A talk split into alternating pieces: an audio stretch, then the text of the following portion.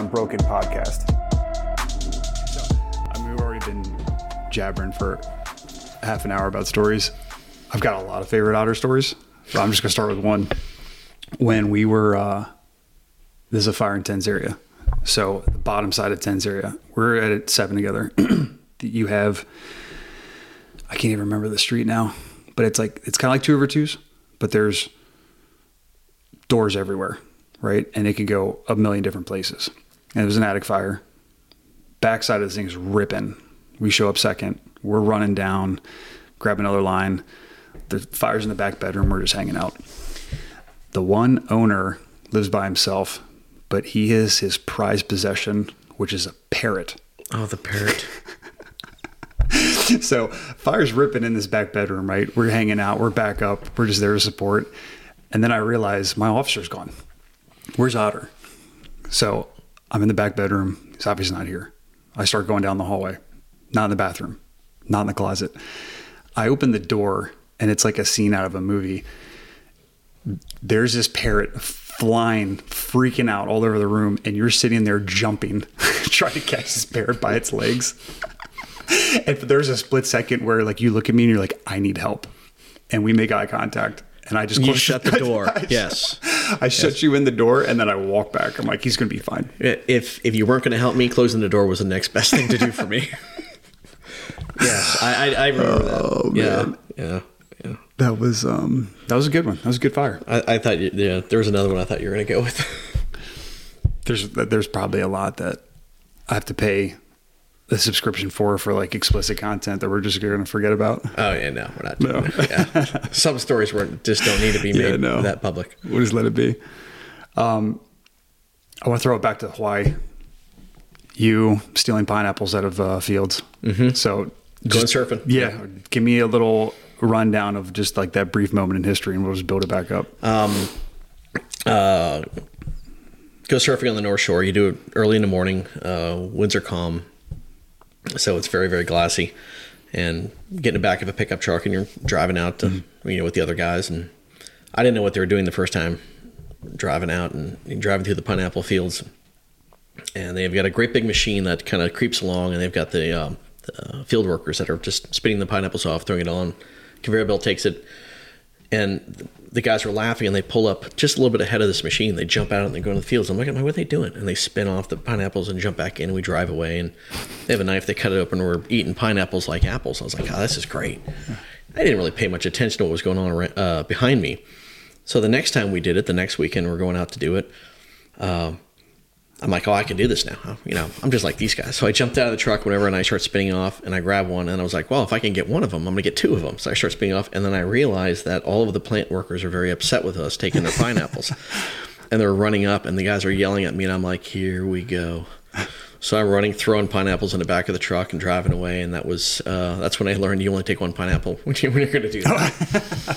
so and and that was just it was just growing up in Hawaii and and uh, kind of my rebellious days there, I guess, for stuff. because your dad was Navy, Coast Guard. Coast Guard. Okay, Yeah, Coast Guard. Um, signed out there. Uh, I was born out there. My sister was born out there, so we were the uh, the tail end of a family of seven kids. yeah, Um, and then uh, my father was in line to get promoted, and he would have to go back to the Pentagon. oh wow, And he is like, I'm not moving my family from Hawaii to DC. You know, in the early 70s, he's like, yeah, no, that's not happening. So Yeah. he retired and we stayed.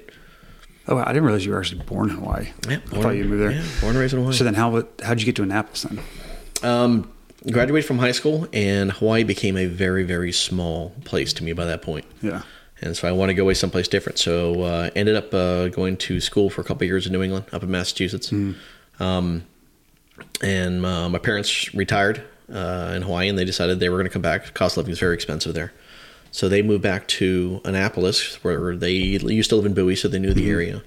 Um, my sister was at the Naval Academy. My brother was just graduating. Um, so that they ended up there, and then uh, um, I did uh, two years of school in Massachusetts, and uh, recognized pretty quickly that I wasn't a college student. Uh, so I moved back in with mom and dad, and uh, went down the path of being a fireman. So yeah. It's a small world. I knew your sister-in-law, Sarah. Sarah, yes. Yeah, because she was a member at the gym that I was coaching at. She was EOD, right? Mm-hmm. Yeah, she was EOD. Yeah, badass Yeah. chick. Yeah, super tough. awesome. And that's how I kind of knew your Yep. brother roundabout way. Obviously, She owns a that. she owns a gym now in Wisconsin. Oh no shit. Yeah. Yeah, she owns her own gym. Oh, that's awesome. Wisconsin, yeah. I knew she went out there and was still doing it. I had no idea Mm-hmm. she actually owns her own place now. Uh, she did some um, physical therapy stuff, and then it just it wasn't for her. Yeah. She's like, no, I want to get back into it. So they uh, they bought a gym from somebody. And, Wow. Yeah. Good for her. Yep. I had no idea. That's awesome. Um, yeah, I mean, so yeah, your whole family, I feel like, was just service. Right? Yeah, Between um, Navy, Coast Guard, Fire. Yeah. Uh, I got a brother was uh, Army. Uh, Mm-hmm. One brother went Navy. Sister went Navy. Um, Jeez. Father Coast Guard. Uh, grandfather was Navy. Mm-hmm. Um, uh, uncles, cousins. Yeah, a lot, a lot of military. Yeah. Uh, then there's me. The black sheep. Yeah, The I black would- sheep, yeah. baby. I'm not sure, but, uh, you know, I usually use the phrase "black sheep," but my, my parents wouldn't agree with that. I was just the different one, I guess. Yeah, so, Um, what year was it that you got started? uh, started in college uh, when I was up in Massachusetts. Uh, started my. Uh, I was actually going to school for uh, people get a kick out of this. Um, went to school for emergency medical services. Uh, Mm-hmm. I was going to be a paramedic. Yeah. Um, and part of I started in September of '91. Started my EMT Oh, class, and uh, uh, part of it was they gave us exposure to uh, auto extrications and stuff. And you know, our squad from um, Springfield comes out, and I'm looking at this thing, and they pull these tools out. We start cutting cars up, and I'm like, yeah, no, I don't want to be this medical stuff. I mean, I can break stuff for a living, great. Yeah. So uh, when I uh, realized that college wasn't for me, when I moved uh, back uh, back home to Annapolis, I guess you call it at that point, um, I wanted to keep my EMT active, and they said, "Well, you have to join a fire company here. We don't really have ambulance stuff here." And so I'm like, "Okay, well, I'll join a local volunteer fire company." And they said, "Well, you, have to be a fireman." "Oh, okay, well, what class is that? Well, here's a class you can take. Yeah. So I took it, and um, first uh, first cour first day of that class went in there. Uh, Ray Hodgson was the instructor, um, kind of an iconic guy out of Odenton. Um, and he was just larger than life at the Yeah. front of that class. And I'm looking at him, and then just the way that he talked, and the, just the, the whole demeanor and everything. And I got home. I walked into the kitchen, looked at my mom, and said, "I know what I want to do." I don't know. From then, it was off to the races. That's awesome. Yeah. Yeah. Is it was 2000 ish is when you got hired? Uh, May '97. Oh, okay. Even Yep. earlier. Yeah. Yep. I knew what I wanted to do, so I started just you know pounding in applications. But that was you know that was you you had to you had to have a hook almost to get in Oh, places. yeah. Yeah. That's when you get one Um, career. Yeah. Damn. Um, a lot of people applying, so I applied a bunch of different places. Yeah. Um, and Howard was the one that just uh, I got lucky. I Yeah. showed up early for the interview, and the guy that was supposed to be ahead of me didn't show up. So they're like, "Hey, you want to go early?" Yeah, sure. I walked in, and two people in the interview panel. Uh, like, "Hey, so where are you from?" Uh, you know, I'm from Hawaii. They're like, "Hey, we just got back from Hawaii." So I went into about a 20 minute conversation about their vacation, where I lived, and what they did, and all these things, because I had that time frame that I normally wouldn't have had because the guy ahead of me never showed up. Oh, that's awesome. And they said, "Oh yeah," I just crushed the interview. I walked out. I was like, "Wow, I was I actually didn't do bad." Yeah. So Oh, no shit. that was cool. cool. Yeah, that was the way that uh, I got in on it. Yeah. So, at, out of pure serendipity, today's 9 11, and you were working on 9 11. Or was you got a- called in? I was at a trade shift. Okay.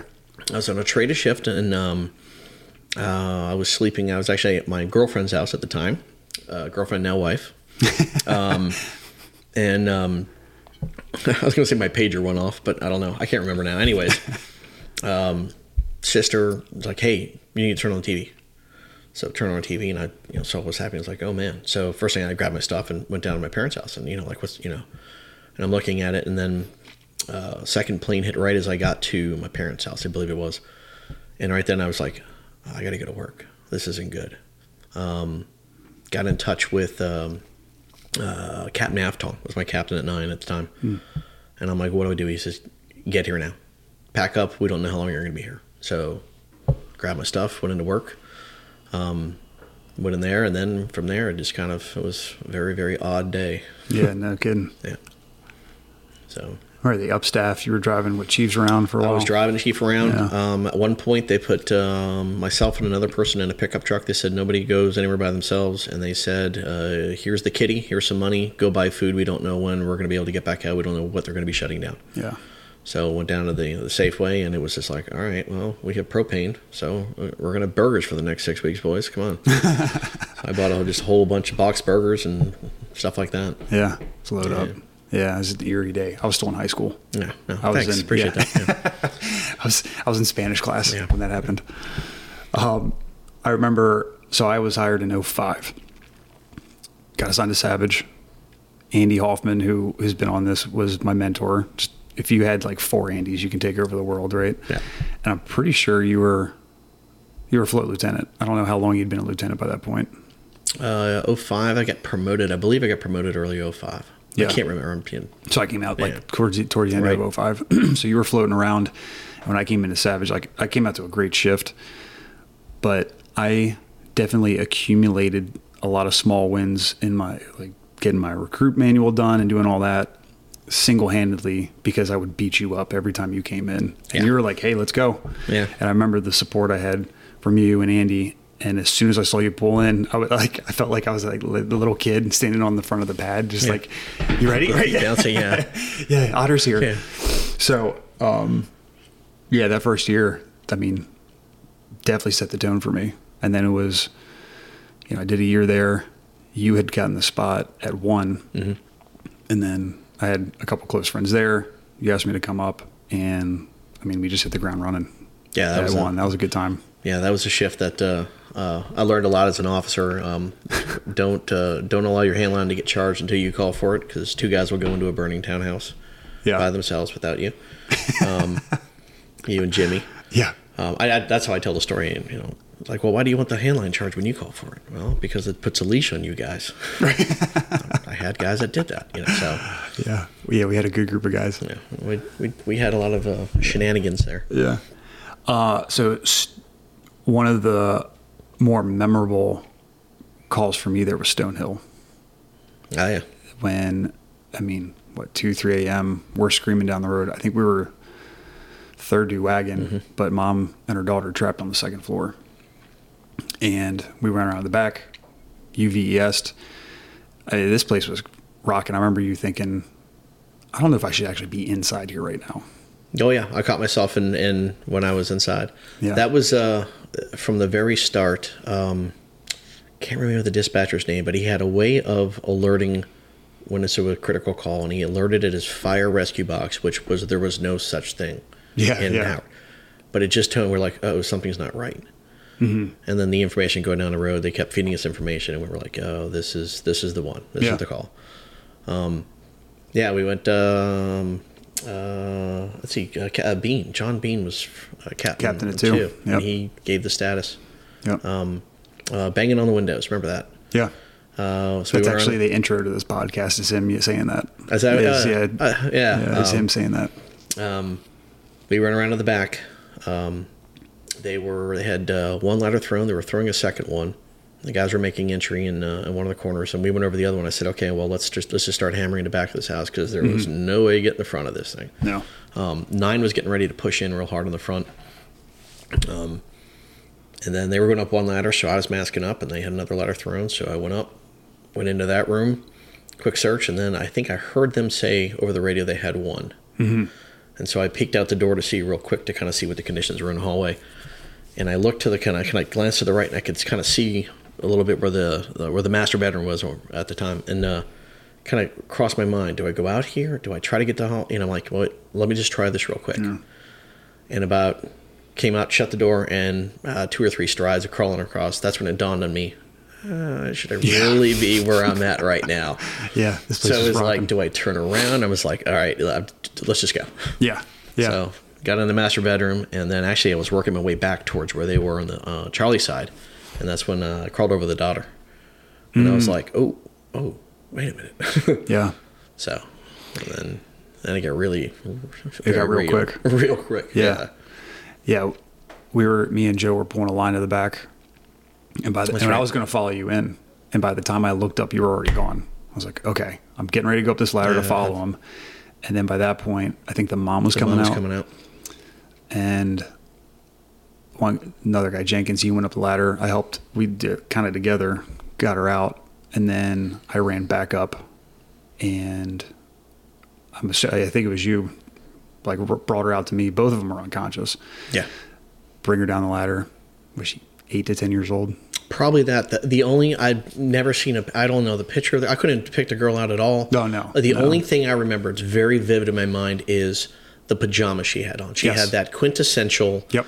Polyester style pajama on. I know exactly what you're talking and about. to this day, just I can just sense I can feel that. And I was like, that's the weirdest sensation. Like, oh my god, I just crawled over the top of a ten year old, you know, eight year old girl. yeah, I know Holy- exactly what you're talking about. And I have to leave. yeah, His house is coming apart on us. yeah. Um, brought her down the ladder. Everybody came down the ladders, and I remember you came around the back, and I mean, I'm two, three years on the job. We just rescued a mom and her daughter. We're in the backyard in the grass, and I think Chuck Wood was there. He starts mm-hmm. breathing in her. I think at one point you even had your mask on her. Yeah. I, I don't know if it was you or somebody else, but you're sitting. I think maybe you were even breathing on her, and I'm just kind of sitting there like I don't know what to do right now because we just brought two people out unconscious, CPR, this and that, and I remember once Chuck came over because he's a paramedic, phenomenal human being, starts working on her, and then they start running her over. yeah. The, both the medics coming in. Yeah. Yeah, the medics that came in after you took your mask off, you stood up and you glassed over, and you walked away. Oh yeah. And I remember thinking, like, you're a rock solid dude, and that one got you. I think, but the amount of fire, and I mean, you had young kids at that point, Yeah. And I remember thinking, I need to go check on him. And I don't, I don't there's nothing I could have said. I was 22. It was it was one of those calls. I guess a lot of it for me is the fact that you, I'd uh, at that point in my career, I was just wide open training, wide open Oh, yeah. training and reading and talking Yeah. to people and doing all this stuff and just focus and focus and work. And um, then you throw in the fact that you know uh, younger family, um, uh, call came together. Everything just all the cylinders fired Oh, yeah. and just you just dumped everything into the call. And then the moment you realize that kind of your piece of that fire was over, I was just like complete. I was done. Oh, yeah. And I was like, okay, what do I do now? And I said, nothing. Just walk away from this. Yeah. And There's nothing else we um, can do. walked away and i remember actually i think a part of it was somebody grabbed me it was um oh, wagon driver at one uh, rob rob grant rob grant grabbed me and kind of looked at me and said "Yeah, that's it you're good stop drop your stuff and that's that's when i kind of realized it took stuff off walked away and this house is still i mean hellaciously burning Oh, yeah. and i remember walking across the street and i ran into uh chaplain uh steve stone Mm-hmm. Oh, yeah. walked over to Steve Stone. He looked at me and said, "You okay?" And I'm like, "No." And he goes, "Good. You're not supposed to be right now." Yeah. And I was like, "Oh, Okay. okay. So uh, I'm not broken right now." Yeah. But yeah, that was. uh And then uh, we got back from that one. That was, and then I went and actually, um, Mike Butt was the battalion on that. Okay. and uh, the one chief that we had, Merson, was lived right around the corner. He was there at some one point. He was there at one point. Um, Billy Robinson was driving um, King. Uh, I'm getting old, forgetting names now. Um, Chief King. They were going. Yeah. They were going out to. I think they were going out to Wisconsin or something. They were going to go look at like apparatus or something. Yeah. And they pulled up first. But, Oh, wow. You know, they're getting ready to get on an airplane. They don't have any radios or anything, so they met the battalion there. And you know, um, but uh, yeah, I remember leaving the firehouse that morning, and I uh, uh, text uh, um, Butt or got down to his butt, and I was he's just like, "Come by the firehouse on the way home. Uh, come by my house on the way home." Mm-hmm. So I walked down, and I was just like, "Dude, what happened?" Yeah. Yeah, that was uh, That was intense. it was a very intense fire, and it was it was just early in my career and just not knowing how to manage a lot of that stuff. For sure. Um, and then kind of looking, and then the drive home, going, "Wow, wow, I was places I shouldn't have been." Uh, Yeah. You know, did that just happen? Yeah, that just happened. So, Yeah. yeah, it was uh, very much a watershed uh, uh, moment in my career. Oh, yeah. because it just, and it was just, it wasn't just the fact it was you know um, pretty uh, intense uh, rescue, but it was also just the the shift. The shift worked well. The guys did what they were supposed Mm-hmm. to do. You know, um, we did our job. We took our assignment. Lines were stretched, ladders were thrown. All that. You know, it was Yeah. that. At the end of it, it was kind of like, oh, hey, all the stuff does work. So Yeah. yeah. At that time, I remember we had a pretty strong battalion, and uh, Johnny at nine, they're on the front side trying to put John, this and fire Johnny out. just, I mean, he got his crews in the line and he just pushed in. Um, and I remember he was, he said he tried to get he got to the stairwell, and I think he tried to get up the stairwell, but the stairs were were, were gone at Yeah. that point. So he just, um, yeah, I was. Uh, I mean, the guy's pushing in from the front, and you, know, you can say what you want by opposing hand lines and this kind of stuff, but yeah, I got to put water on this thing, and Oh yeah, I'm coming from here. yeah. So yeah, that's kind of the only options that Yeah. they had. No, that So- they made it tolerable. Yeah, and it's um, um, it was the fact that just a lot of those the companies did what they were supposed to do. The guys did what they were supposed to do. Um, you know, and if if anybody thinks it's it's easy to take an unconscious uh, person out of a second floor window, No, no. Um, but it was, it was weird about that fire too. Going back is uh, they tried to hide in the bathroom. They were wet because they had the tub running. yeah. The sink faucets were on. It was all that stuff that you hear that they try to hide them, you know, protect Yeah. themselves and stuff. So Right. it was just kind of all the way around. You're just like, whoa. yeah, oh yeah, So yeah. Taking unconscious bodies down ladders, even a little girl, they're still top heavy. Yeah. I remember yeah, being terrified I was going to drop this girl. uh, I remember handing her out, um, and I'm pretty sure I forgot who was in the in the, uh, the house with me still. I think It was Chuck. It was Chuck. Chuck was yeah, it was Dean Chuck with you. Yeah. And I think I looked at Chuck. I'm like, I'm, I'm, I'm like, I'm like, Chuck. I think we need to get out of here. And I, he was very explicit. Oh, we we we have to get out of here. We're leaving. I'm like, yeah, get out. Yeah. so Yeah, no, that that's. I think it was right around that time. You were telling me that you're going to run a fire where all these things you've been taught and are training on is going to click. Mm-hmm. And it was either right before or right after that. I had one at my volley house down the road where that happened. Like that fire clicked. It was a Cape Cod. Fire's mowing through the void spaces, can't find it. I remember at one point we got bum rushed by just too many crews being up top, and somebody pushed me into the corner of the house, and my back just felt like it got lit up. I'm like, oh, there's fire There's in fire the here. walls. Yeah. And so we started opening things up, and before we could do that, I remember I was at the dormer for the Cape Cod, and somebody had just punched out a pane, hadn't taken the whole thing, and I remember seeing air rush into the house, not smoke going out. I'm like, this is not. Yeah. This is they, t- they tell us this is bad, right? I mean, zero visibility, the heat driving you to your knees, can't find it, air coming in, not going out. And I remember in that moment, just this vivid thing, like, oh, this is what he was talking about. Yeah, all these things are And starting to suddenly click the now. pieces start to click and it starts. Yep. Yeah. And we got it opened up, and it was all fine. But I remember just getting same thing, just get my ass handed to me on that fire. But Yeah. that was it was right around that same time, and then you uh, incorporate rescues into it. You know, You put that in, and it's it's one thing when you're uh, fighting fire and you have those things. Um, remember a very clear fire early in my career in Howard, um, right at shift change, and it was still we were pretty light on staffing at the time, um, and I ended up just by the situation in uh, you know lower level of this house, two from the front, one from the rear, fighting fire by myself.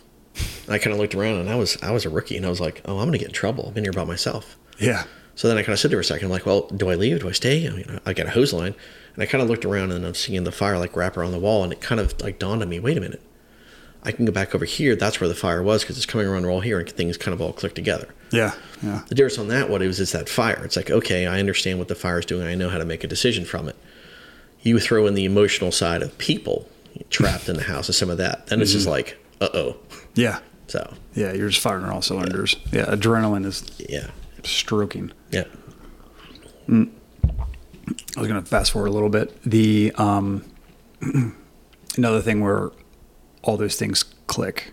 It was the Edenville Road fire, where um, you pulled out the one kid. Bergeron, yeah, Yeah. So even before I knew a lot about it, you're like, you got to check this out.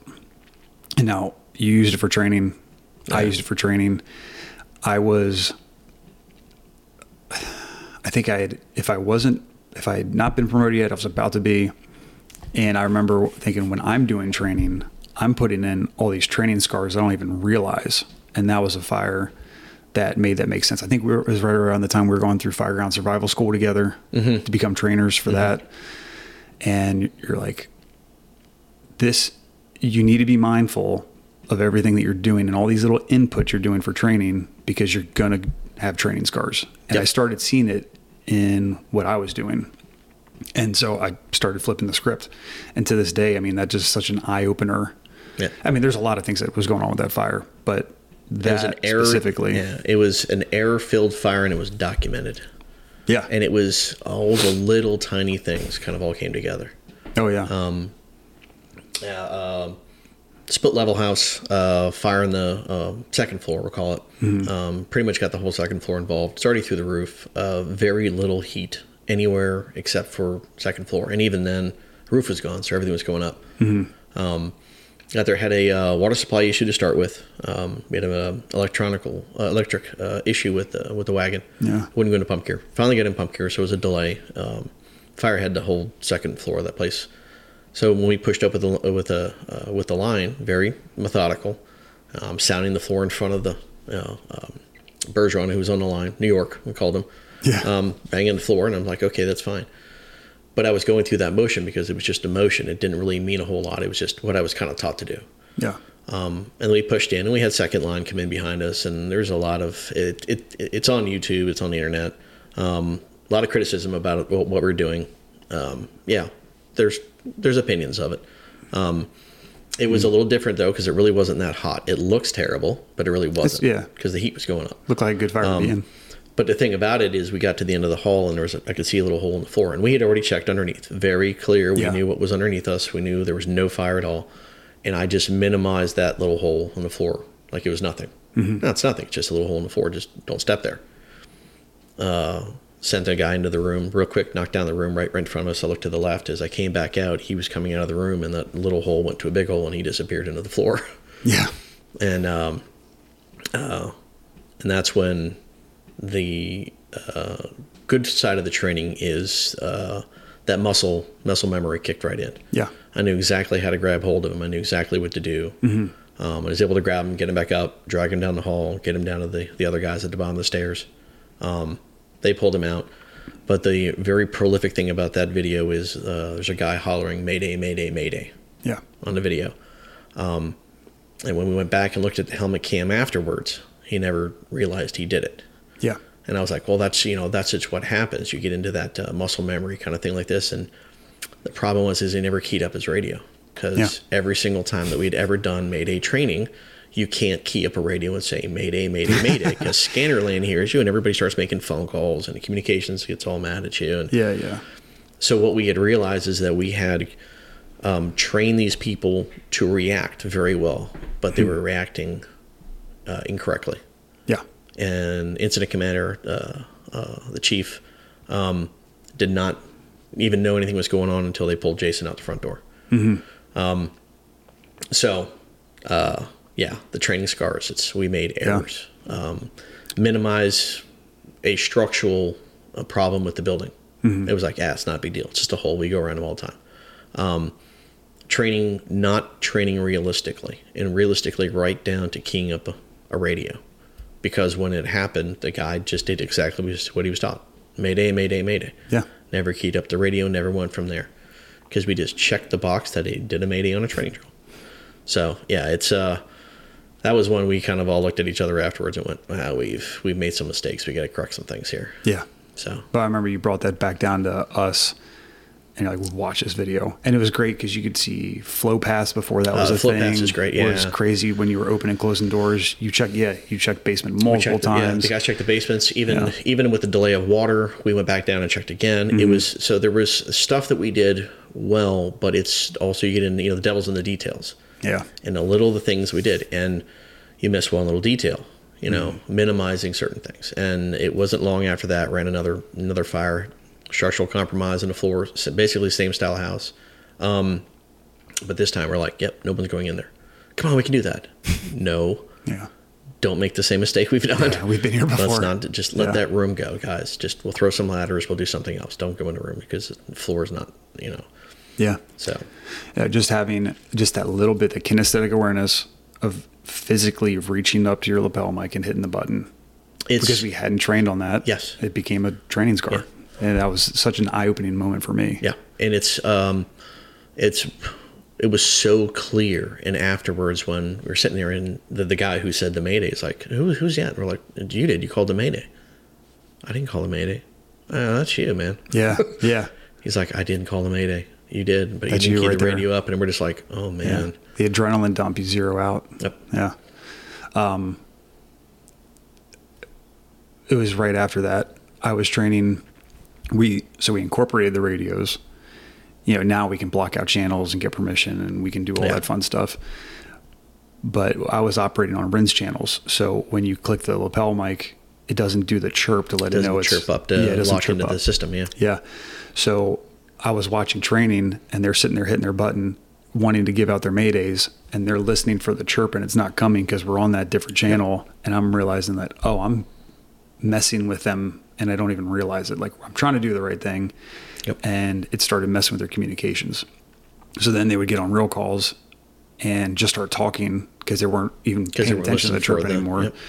Um, so just even little things like that will start building into bigger things. Like you said, the devil being in the details, it's going to manifest itself in larger ways.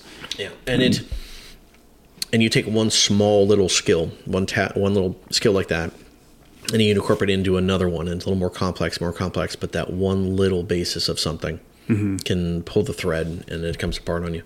Oh yeah. So, uh, yeah, now it's uh, it's much more accepted to um, go to a channel. You call a communication center. You talk about it. The scanner land is still out there. People still call, and at that point, you just look at the guy Whatever. and go, uh, you know what? It's worth it. Then, you know, you start talking about these calls later on. Where wow, we really screwed up on that one. you Yeah. know. Um, but yeah, that's uh, making it as realistic as possible. Yeah. just making it as close to what it is as possible is critical in those calls. Yeah. Talking about making it as real as possible. I remember I walked into the firehouse one day, and this is when we had both uh, made it to seven, and uh, that was a blast. I mean, there was that period where, I mean, we knew a- every day for like a year we ran a fire. That was yes. We, we were we were not liked. No. the other shifts uh, hated us because they'd come in in the morning and the engine bay would smell like a house fire. Um, yeah, and, and the it's other like that for almost a year straight. and the other company. I mean, we were running we were running calls that we weren't dispatched on. Just so the the fourth due engine could see us sitting there without our lights on, letting them know that we could have beat them there. yeah, that was uh, yeah uh, yeah That was a good time. yeah that, that was a very, good, very time. good time. That was that was a that was a hell of a shift. Yeah. Yeah, that was that was definitely a high point in my Yes, career. very much so. Um, and I remember walking in, and you want to talk about the uh, getting to the point of stressing yourself a little bit.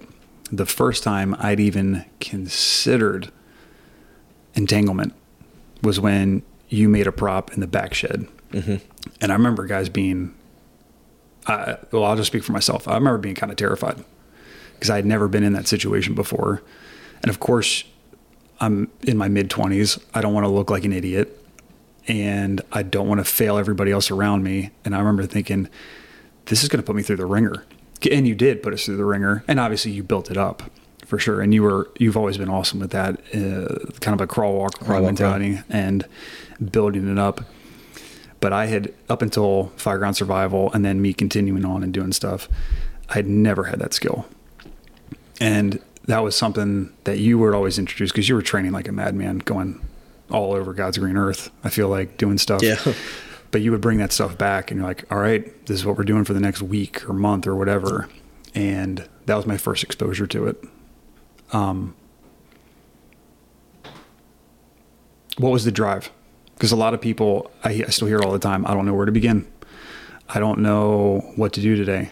The drive, the drive for the the, the training or with the entanglement, because the entanglement was was some calls I was running into, you know, getting hooked up. The Yeah. drive to train, um, I couldn't scratch the itch enough.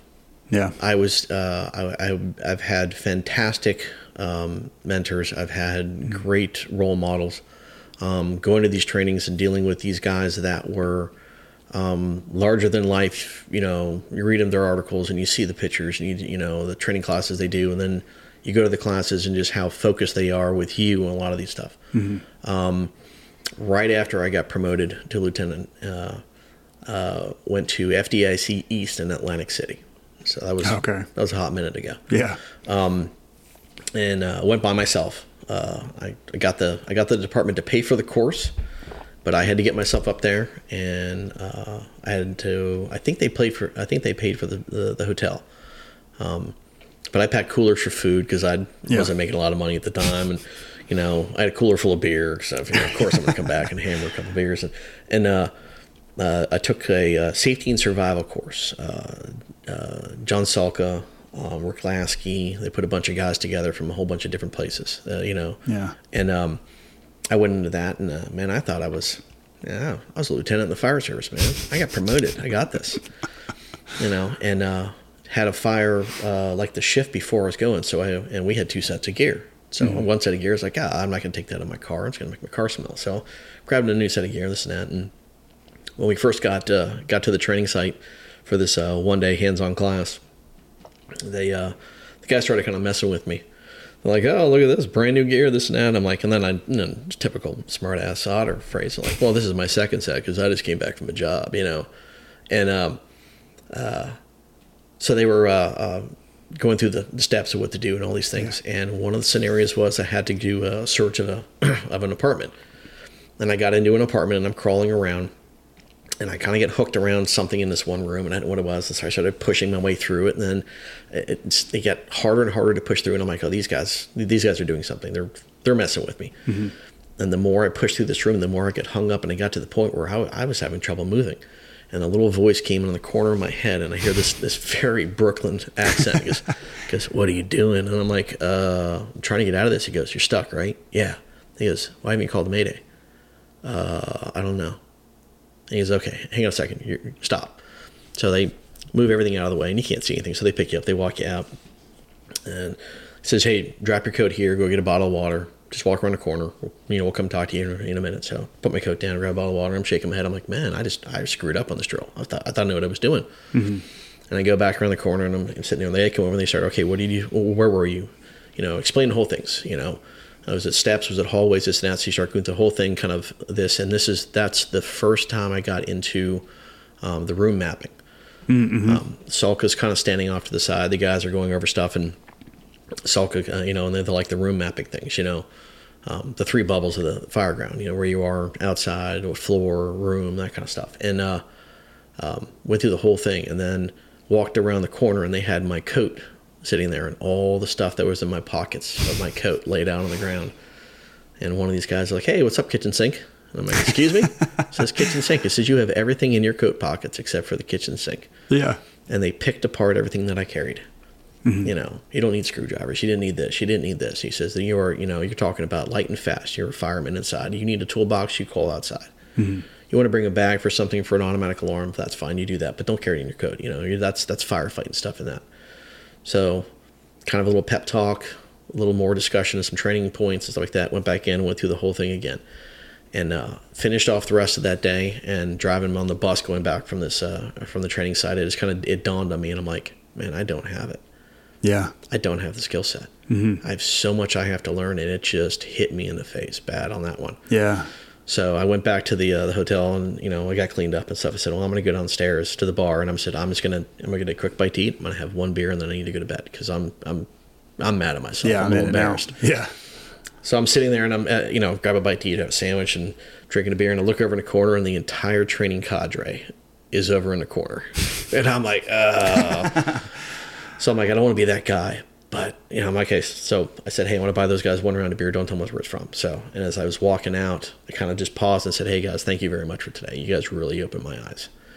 And they're like, "Well, hang on a second. Where are you going?" I said, "I'm not going to be one of these guys. You guys are like this." And he goes, "Hang on a second. Come on. Let's let's let's talk." Yeah. And I got talking with the guys and stuff like that, and they just had some very very clear points. And I just told them, I said, "Man, I thought I had it."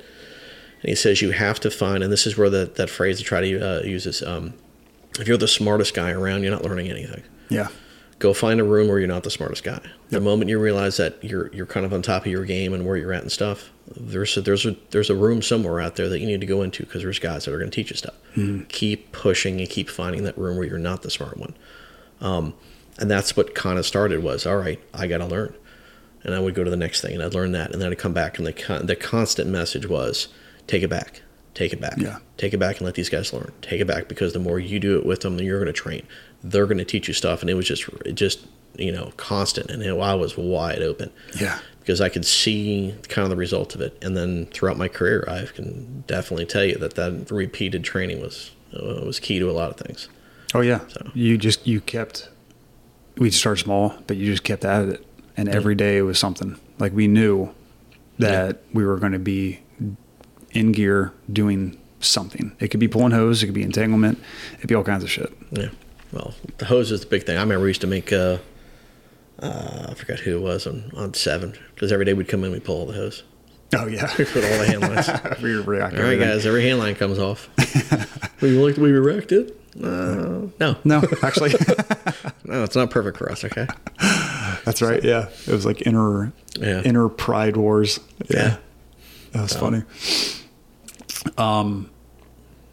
So you, oh, actually, I want to circle back. You said that you had been in a couple incidents where the entanglement thing was really apparent for you. Like you gotten wrapped up a couple times. What was Yeah, I got uh, um, two of the big ones that kind of come to mind. Uh, one was uh, uh, firing uh, back home in uh, back home, PA. Um, uh, um, helix coil uh, flex duct.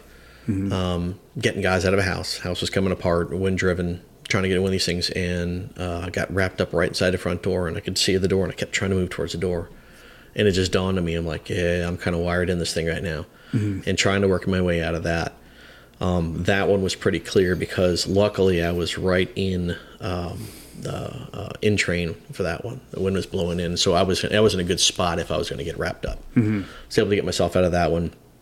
And that kind of started the uh, um, the cutters concept Yeah. with me. A lot of it, real real heavy on that. Or, uh, a functional set of cutters in Yeah. a functional spot.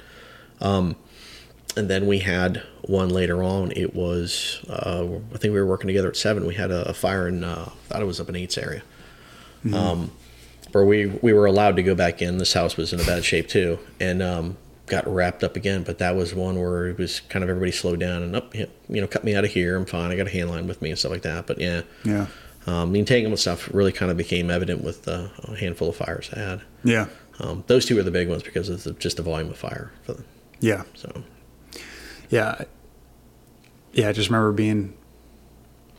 That was the first time I'd ever been exposed. Like I hate it was so interesting because it wasn't even on my radar. Yep. You know, and it's just funny the evolution of the fire service and even through your own career Yeah. once you hit certain steps. Like, oh, okay, we need to introduce some more things. We need to stress things out a little bit more. Um, I think it was the same uh, uh, same training up at uh, FDIC, and um, uh, they had a uh, an entanglement prop, and uh, the location I had my cutters and the process I was going through it, and kind of how I was doing things was just it was there was no plan, there was nothing there. Um, cutters were in a bad spot. Got them out, was able to make a cut, and then just by habit, I, I put them back into that bad spot again. And Yeah. they, they asked me, they're like, "Well, why'd you do that?" I'm like, "Well, I had to put them away." Hey, you're tr- you're you're hung up on something. If you're hung up once, there's a pretty good chance you're going to hung up Yeah. again. Yep. So if you're going to take them out, you got to have something that's you know maintain them in a good spot where you're able to use them again. And that was another one of those. Oh, I never even thought of any of that stuff. Yeah. And then it was, oh, if I'm doing this and I don't consider myself that bad, you know, we got to we have to you know let other people know about this and Yeah. kind of get this out there. So yeah, that's where a lot of the entanglement stuff kind of came in Mm-hmm. um, where started. And then it was a lot of the just being comfortable in your gear in a tight spot and moving your cylinder. And that's when with that with the prop we built at seven. Yeah. Um, just being confident in your gear and confident in tight spots and, and that it's, kind of stuff. It's huge. Uh, I, I, that was this fringe benefit that we got that we never even realized was being comfortable in Mm-hmm. your own gear and realizing the things you did and did not need. And you can look on the fire ground and see the people like he, that person's not in their gear a whole lot.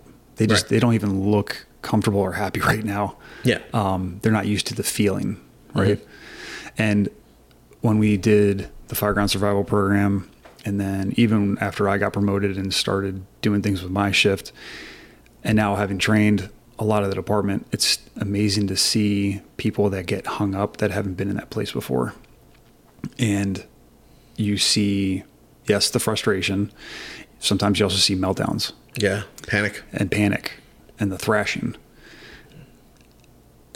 But when you're in that controlled environment and you're able to slow them down mm-hmm. and like, all right, let's think about this one thing. Let's let's you're zoomed out right now. Let's zoom back in. What do you feel right here? Or what do you hear? What do you see?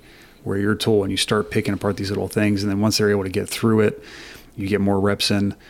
It's I use the analogy, it's almost like they won the Super Bowl. They're like I've seen grown ass men hoot and holler getting out of that prop because that was one of the hardest things they've ever done in their life Yeah. in the training ground. And that's not me throwing shade. you don't know how you're going to operate until you've been stressed to that point. And we, the fire service, I, I think is really kind of not focused on putting the psychological in on the training. You Yeah. have to stress yourself. Um, that was uh, um, kind of hammered with me with a lot of the stuff that I had, uh, training that I had done. Um, a lot of it was how are you going to react when you are physically tired? So I started doing things like um, I'd get on a treadmill and I would run with an with an air pack on. Yeah. How can I control my breathing when I really need oxygen when I am tired? Um, and how am I going to feel with that on? Yeah. Um, so it was things like that. It was trying to get myself just um, psychologically ready for those events. Yeah. Because you know after Stonehill and some of the other stuff, and it was it was. eh, it's not if now. It's it's coming. Oh yeah. it's coming. You do this job long enough. Yeah, you do. Yeah, you do it long enough, you run into some stuff. Yeah, Yeah. Some people are definitely more black clouds than others. Uh, yeah, Yeah. yeah, yeah. that's, yeah. I, I I do think it's taken it's become more apparent, well more well known, but you can have all the training in the world, but if your mind's not right and not prepared for that, it's still gonna go out. You're still gonna take a shit. Yes. Um, I remember you telling me about this, and I don't. I mean, I know you were a pretty avid reader, and you also have the family military background. You would bring in analogies from military circles, and I remember you talking about how some of the first times I'd heard about being like task saturated, like all this information's coming in, your adrenaline Yep. spiking, and I mean, that's something I teach on and like super nerd out on now. But that was one of the first times, I mean, a decade and a half ago or more is when I first heard that. And that, that's, that was from like your reading and I'm assuming Yeah, family and all that. Yeah, and just Yeah. I remember the the phrase, and it's the first time I heard it. I kind of giggled because it I, I could see it right in the fire service, the helmet fire, That's it. where Mm-hmm. Yeah. there was so much going on. And they talked about uh, fighter pilots. Yes. The, um, uh, there so much information coming into them. How do they get the information that they need in order to make the machine do what they need it to do to get Yeah. out of that situation? Um, and what ended up happening a lot of times is they tried to bring in so much information they could not process it and then get an action out. And they called it task saturation, the official thing. Well, the pilots used to refer to it as helmet fire. Your head would burst into flames inside your helmet because you just you hit you hit a point yeah. You know, and you look at uh, fire ground, a modern fire ground now, if you sat down and you wrote down all the little tiny things that you do and all the little tiny decisions and the, the little analysis that you do um, from, you know, everything from your crew to the time of day to the weather to the apparatus to, you know, how far out this is, the water supplies, the buildings, fire conditions, people trapped, everything. There's a million things going on. There's, so the same concept can be put into what we do um, and you have to be able to push aside some of them, focus on other ones, and be able to get the action out. Um, we don't train under that stress enough, even not just first arriving into, but just simply, you know, pushing hand lines, safety and survival, any of that stuff, um, stressing people. Um, cutting holes in roofs. I'm watch guys physically because they're not comfortable in their gear or they're afraid of the pitch or some of these things like that. You can see them moving around. They're just not effective. Okay, so you're not effective on the roof of a house where the fire is coming to you. Yeah. Hey, you're this. You're, you know, you can see some of these problems. So it's um, trying to figure out how to do these things very quickly and, and understanding the information and getting the action back out, knowing, you know, where to put that energy and stuff is that was something that um, I was taught by you know these guys. Yeah. Uh, and I read this, you know, read a lot of the articles and that, that kind of stuff, and it was, yeah, it was It's eye-opening. focus, yeah, Yeah. And you're like, oh wow, there's some psychology to this. We're not just a bunch of dumb firemen running around. Well, we actually got to think a little bit, Yeah. you know. Uh, it's so nuanced. There's so many layers to it. And that the first time I'd ever been, I, th- not just, uh, well, physically and mentally stressed at the same time was what would be the trainings that we were doing just in the engine bay or in that little shred in, in the prop house or whatever. Because you can train and that's all fine and you see success and that's cool. But until you're mentally strapped, Yep. it's an entire game changer. training just to check the box for training has become a problem. I think it's getting better. Um, people are, are realizing it's not just checking a box, watching a video. Um, you have to have training at a level where you are actually seeing the challenge and even to a certain point seeing the failure within training because then you find where that le- where that line is. Um, make it so difficult so that you may not be successful, but you know, okay, so that point there, I can't do this. Yeah. So then you step it back a little bit until you can master that, and then you slowly kind of work it up. But you know, I look back and early in my career, it was you know pulling hand lines. Great. So we pulled hand lines in open parking lots on weekends, you know, elementary schools. Uh, it was easy. Okay, we rack it back on. Mm-hmm. That's great. Until you have to pull a hand line, you know, at a townhouse complex, and you got to move around cars and steps and railings At 3 a.m. yeah, Yeah. at 3 a.m. So it's, you know, and then it was, well, I'm not stressing myself. You weren't stressing yourself and you weren't making Mm-hmm. it more complex. So that training environment and, and getting to that level, you know, and putting the psychological in on it. Oh, um, yeah. And actually stressing. Um, but there's also the other side that uh, firemen have to get a little better at. And I can't say I was always the best in my career, but it's, you have to let people feel comfortable enough to actually fail in that training environment a little bit. Yeah. Um, and you got to tell them if you're going to make the mistake, you make the mistake here Yeah. and expect to make the mistake. Mm-hmm. Because if you're not making the mistake, hey, we need to up the training a little bit. We need to make it a little bit more difficult. Yeah. So that's that, that's you got to do that. You got to add in kind of all the pieces, and it's it's not easy. Yeah, no, I'm glad you said that because I've I've certainly been guilty when when I was younger, and I've been part of assignments where it was more of a showcase, or it was more of let's induce fear and call people out, and you have to very intelligently get that bullshit out.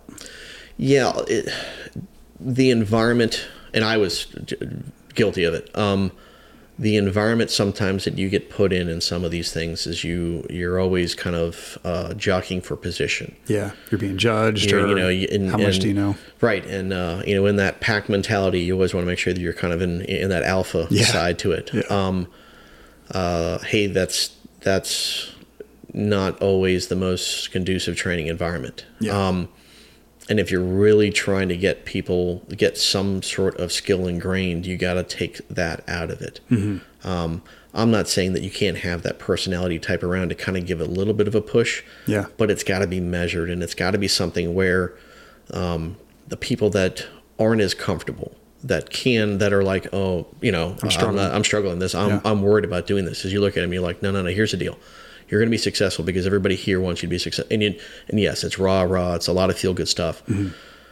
Yeah, but that call's coming, and you're going to need that guy to perform. Yeah. And that's where it's you got to knock off some of that um, bravado that that, that Yeah. we bring into it. Um, you know, and I was very guilty of it parts of my career. Mm-hmm. Sure, Um, same. but now I look at it, it's like, no, you gotta you gotta build these the confidence up. Sure, you want to be an alpha male, yeah, you, you can be the alpha male, but it's not because of that. Um, it's not because of what you're saying and what you're doing. It's kind of how the guys look at you now. Yeah, That's really kind of puts you into a position. If you want to be a respected guy, it's their view. It's not how you're loud you are at the kitchen table these days. Yeah, yeah. You So- have, you have to be genuine. You have Yeah. to show humility. You have to tell them that no, I I care about investing in you. Yeah, yeah, Yeah, So- yeah. I was, you know, I'll run drills. I, I'm I, I definitely nerd out on some of the BA drills and Mm-hmm. stressing people with that because that shit just honestly it comes from a place of fear, and I want to manage that fear. It scares me because that's our only lifeline. When that goes, you're fucked. Yeah. Right. So we'll go through drills, and I've got this whole like evolution where we're doing things in controlled environments, and I just keep adding the next stressor until we find that breaking point. And we'll get to the point where I'm physically taxing you, I'm mentally taxing you, and I'm putting you through some higher skill, finer motor skill evolutions. And what you're doing in a more controlled environment, oh, I got 45 seconds to breathe. And now, just by physically taxing you, I'm now dropping that to seconds. And the light bulb that goes off in people's heads is is it- it's just incredible because mm-hmm. they thought, oh no, I got this. But that's not how it's going to happen when it really No. happens. Like you're going to be mentally and physically taxed. You're going to have the helmet fire probably, Yeah. and that's when you need to know when that line is. And enough people, myself included, don't know where that line is. You have to know where that line is, and then you have to push that line as far back as you comfortably can over time. Um, and with time, what I have found is that line varies. Um, Yeah. Older that I've gotten and less active in some of the stuff I've done, I've seen regression in my career and stuff, stuff Yeah. that I've done. Um, uh, been a while since I went through, you know, the old school basic, you know, SCBA maze. Yeah. Yeah. So a little while ago, I was like, you know what? Hey, let me jump in one of these things. I haven't done this. You know, it's a new set of gear. Don't know. So I climbed in one of these mazes and I got about, you know, 10, 15 feet inside this thing. And it dawned on me, I'm like, man, I'm breathing really fast right now. And it kind of kicked in. I was like, wait a minute. Am I uncomfortable right now? and I kind of giggled for a second. I'm like, wait a minute. Yeah. No, this isn't. And then I crawl a little bit further out. I'm like, wow, it's been a minute. it's been a minute. And guess what? you need to train more. Yeah, I don't like this. yeah. So I, yeah, that was uh, I kind of laughed, and that was you know it that line does change. You get to the point Yeah. you sharpen the knife, sharpen the knife. It's fine. Um, you, you let it go. Uh, it's gonna dull down a little bit. Yeah. Yeah. Um, uh, perishable skill. I forgot who. T- Yes. who ta- you know, you got to refresh it. You got to refresh it. Even as something as simple as putting your gear on, put an air pack on, and go crawling through some place that's a little tight yeah. the older you get, it it, it changes. Uh, Yeah. I've uh, I've worked with some people that they said, "Oh yeah, uh, I don't want to go in, you know, training burns, just simple training burn," um, and they're like, "Yeah, I'm just not comfortable in an air pack anymore." And, "No, no, why not? Just haven't done it. And I'm like, "Yeah, it's like riding a bike." Let's go do it. Yeah, and so that's what that, that was Yeah. my answer to. it. And sure, they went inside and they said, "Good, to check the box. I don't want to go back in there again." I'm like, "All right, well, you did it once, so you know." Yeah. but uh, but yeah, that that changes. And just because you think you got it, doesn't mean you're time to go back and do it again. Yeah. you, got to go back. That's the other thing I see is you work at it until you get it right, and that's okay. I need you to work at it until you can't get, it wrong. Yep. Yeah. And Um, it's got to be, and it you've if you start to react the muscle memory and the muscle memory with um, uh, um, focused movements, Mm-hmm. not just hey I know what I need to do in a, in a spastic. That it's very um, deliberate actions and stuff. When you start doing that, you suddenly realize, okay, and, uh, that's very all right. Good, good. Now I'm I'm, I'm on the right track. You know, Yeah. kind of thing. uh, and nerding out on some of the psychology of it, there's a uh, a book called Flow, and it's a, I think he's, I don't know, he's uh, Eastern European. His last name is Csikszentmihalyi. I mean, Spell it. Yeah, it's got 50 consonants in it. He talks about hitting that flow state where everything is happening happening so naturally, and you can only get to that point when you are a highly trained, highly skilled, under duress individual. And it can be something as simple as your, um, you know, Kirk Hammett from Metallica doing a guitar solo. Like he's in his flow state at that moment. But what does a firefighter look like in their flow state when you need every ounce of your skill and being and presence to execute something under the worst possible moment? Um, and there's just a ton of psychology in that that we don't realize. Yeah. Yeah. And uh and it's you don't know where you're at with any of that until you Until you do it. until you until that moment happens. Yeah. Yeah. Well, moving past from seven, you went to go become a super nerd, and you got on the SO team. And you, went to, you went to the tower. You went to a special ops tower, and you you went and did that. And when you did that, it lined up where I had the opportunity to become a battalion aide. So took the battalion aide spot, and I remember that I was uh, you know, I, I worked for going back to Chief Butt. I had a great battalion chief, one of the best, and he let me go play. And it was during an era where battalion aides could Yep. get just as much fire as anybody else. I had a great time. And then you still did the admin stuff. So I was taking sick calls uh, one night, and I hear your voice on the other side, and you said, "Hey, I got it. I'm banging out for 24," and I could tell something was wrong. I was like, "Are you okay?" And he broke down on the phone, and I remember it gutted me because one of my closest friends was having a hard time, and like I said, you're like a rock to me, and to hear you be in that place, I knew something was bad. And you told me about you had just gotten off of a fire when it was Jason, right? Yeah. He got hemmed up. Yeah. If you would, can you walk us through that? Um uh uh, March nineteenth, two thousand eleven, at two forty three a.m. Not, I don't think it's. I think that time is right. Um, Yeah. uh, call came up for an outside investigation um, where I lived, and uh, uh, uh, one of my closest friends uh, was uh, he had the he was an assistant chief, so he was uh, on on station that night, and the guys went out. Outside investigation call went off. I I was laying in bed. I had to go to work the next morning, so I just silenced the pager, and um, a minute or two later, pager reopens up now, alerting for a house fire in the area. No, so I get up, so I get out and get in the truck, and I'm and I drive there, and then I'm just a firefighter at the at the station at the time, and uh, and when I get there, it's you could just see that the fire ground had just cut loose, just complete chaos. Uh, and as I grab my gear and as I'm kind of jogging up to the scene, um, I'm seeing firemen come out of this house and people just running, and just you could just tell something bad happened. And one of the guys came out and kind of we, we kind of grabbed him. And we're like, "Dude, what's going on?" And he started screaming, "Jay's in there! Jay's in there!" And this house is on fire, Yeah. like the whole front, um, and pushing out of everything. And we just were like, "You got to be kidding me!" Um, uh, one guy who's already had a hand line, what was kind of left of the hand line at the front door, trying to do something, and he had actually uh, Jay was right at the front door. Um, call came out outside investigation uh, about a block from the scene. They upgraded it uh, uh, house fire. So when they get on the scene, they had a what they thought was a uh, rancher, and called it out single story rancher and got smoke showing. And jokingly, Jay thought, "Ha ha ha, we got this one. No one's around because we're ahead of everybody." And he thought they were going to go in, knock down a bedroom fire, high five, and be back at the station for, for coffee before Yeah. dawn. And that's literally what he, he jokingly said about it. Um, and it turned out to be a completely different animal. Um, it wasn't a rancher, it was a mobile home. Um, it was a mobile home that had a house built around it. And so the fire had been burning for a while, um, kind of broke out, got into some void spaces, snuffed itself down.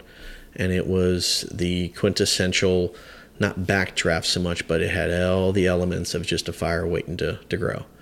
And when the guys went inside the front door with their line, uh, as they did that, they started opening up. And when they opened up, all the void space heat and all the everything trapped inside the house started to lighten off, and it just took off like a champ. Uh, construction elements on the front of the house was a uh, covered porch on the front, but they boxed in the ends, and the drip edge of the roof was below the top of the windows, so there was no ability for the Oh, fire wow. to vent out. Yeah. And there wasn't a flat ceiling underneath it; it pocketed up, and it just brought everything back up to the side of the house and which then could get back into the void space above. They had put trusses over the top of this mobile home. So the construction elements were just screwy. Um, then they weren't happy with the look of underneath this porch, this the, the, the underside of the porch. They put vinyl siding on it. Oh my God. So when that lit off, it Yeah. just went like a champ. Um, I got a uh, one of the pictures is one of the guys at the front door uh, just before everything went went haywire, um, on fire, basically vinyl siding laying all over top of him and you know burning. Um, uh, ended up with uh, a couple couple burns on some guys, and Jay got uh, disoriented, moved around, called a mayday got trapped. We were able to get him out, um, got him outside, and he was uh, banged up bad. Yeah. He was banged up bad. Um, couldn't account for everybody. Then it became, you know, who's missing? They're still inside.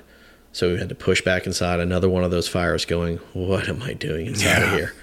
Um, uh, able to get back out. Oh, they then they accounted for everybody. So we got back out, and then it was, you know, where's Jay? And they're like, they're taking him. They're they're flying him. He's he's bad. And I'm like, what's bad? I said, I know he was hurt. And they said when they took his gloves off, all the skin came off too.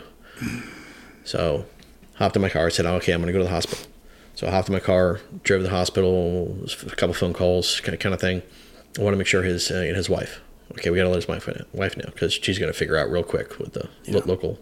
And um, the ambulance crew actually drove him to the hospital, and then left and drove went and go pick up his wife. Um, give the guys credit on that. Came down, and then when I got into the emergency room, just saw how bad it was. Jay was Jay was hurt. Yeah. He yeah. was really hurt. Um, so they uh, they they flew him to uh, Bayview. And ended up with uh, 70% burns, uh, about 30% third degree. And when we checked him into Bayview, um, I went down. I was still in turnout pants and grabbed his wife through. The, you know, let's go. Hop in the car. We're going. Um, so we got down to Bayview and then started looking at kind of the nature of the injuries and stuff. And I was like, wow, this is we got a we got a problem. We got a big problem here. Um, and then talking with just real quick with some of the nurses and the doctors. They're like, yeah, so we're gonna. Uh, you know, a couple things we're gonna do, but he's he's going to be here for a while. And I said, well, what's a while? And they're like, uh, a while. I'm like, uh, a couple days, weeks, and they're like, uh, like months. Yeah. And I was like, oh wow. Yeah. And that was like, all right, somebody's got to be here. Someone's going to start organizing stuff. And I'm like, I'm calling out sick. Oh, yeah. first off, I'm not going to work right now. Yeah. So that's when I called out, and that was that. Uh, you know, the, the back of your mind, you never want to make that phone call from a burn center. And I'm, you know, standing in the uh, hallway, uh, uh, the burn center up there uh, at Bayview, and making a phone call, and then I was like, yeah, this is not good. I got a problem. Um, so, uh, th- 33 days, I think it was the burn center. Uh, Jay's an animal. He's a champ. Yeah. And he's like, yeah, br- bring it on. I'll in a beat- sense, I'm gonna yeah. beat that timeline. I'm- I'm yeah, a lot of other. There's a lot of uh, you know some stuff with the, with the job where he was working um, that caused some some stress and a lot of problems in these things and trying to manage through it and Yeah. then trying to figure out exactly how do you handle how do, what do you how do you care for a burn firefighter. You know, they always say the event that happens and very guys are scarred from the event. Um, what happens afterwards is just that's a whole nother part of all of Oh, that sure. and then managing through um uh we did not want because you know the burn center is you know two and a half hours from where we live it was like no someone needs to be here and needs to take care of stuff someone needs to make sure that um uh, we're not overloading his his room. We're not bothering him. He's getting what he needs. If he needs this, this. so um, I actually ended up spending about 29 days uh, Oh, wow. of the 33 um, in some form or fashion at the at the hospital. There, I went home uh, a couple times in that, um, but I'd either sleep, uh, uh, crash in my car in the parking lot, um, sleep in the waiting room. Uh, a couple times I'd go down and uh, I'd crash at a firehouse and uh, at work, you know, get a shower, I'd come in real late, nobody even knew I'm there. I'd like go in, take a shower, go crash on the couch, get you know two three hours of sleep, get up, you know, go back up to the burn Yeah. center. Um, Wow. But getting him through that, and that was that, you know, watching that whole process and getting through that, that was, uh, yeah. And then, then it was the questions of like, what the hell happened? Mm-hmm. And then again, it was one of those trying to determine what did we do, how did we do things. We didn't understand the the um, uh, construction elements on that on that building. Yeah. We didn't understand modifications that people were doing um, to houses. Um, we didn't understand how dangerous an overhanging front porch was on Yeah. some of that stuff. Um, we look at those different now. We went back, and I give a lot of credit to uh, to the chief um, of our fire company. He, uh, I mean, he just would not accept just standard things. He requested um, uh, investigation done on it, so he had um, a couple fire chiefs and a couple other people come in, and they reviewed it and stuff like that. And basically, it was like, you know, hey, this is this is what it was. This is the you know answers about the buildings and the tactics and you know a lot of photos and stuff like that. And it was great, but it still didn't kind of answer what was going on and some of these things. Um, typical thing is we didn't think about how dangerous the construction was. Um, we did not understand that one action needs to be supported by another action. Um, some of that kind of stuff. Yeah. Um, um, uh, and we kind of, you know, we tore it apart again and we learned a whole bunch of stuff and changed our tactics and changed our policies and, and stuff like that. And the training regimen changed again. And it was one of those things. Yeah. But that was, uh, you know, another stone hill in a sense. That was a very, very uh, Yeah.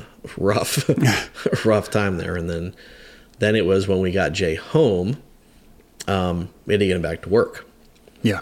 and then it became rehab, The and rehab became process. everything else, and just watching that. And if anybody's ever uh, been around any anybody who's been burned significantly like that, and just the process, you know, uh, skin grafts, autografts from allografts, um, and how they do all of that.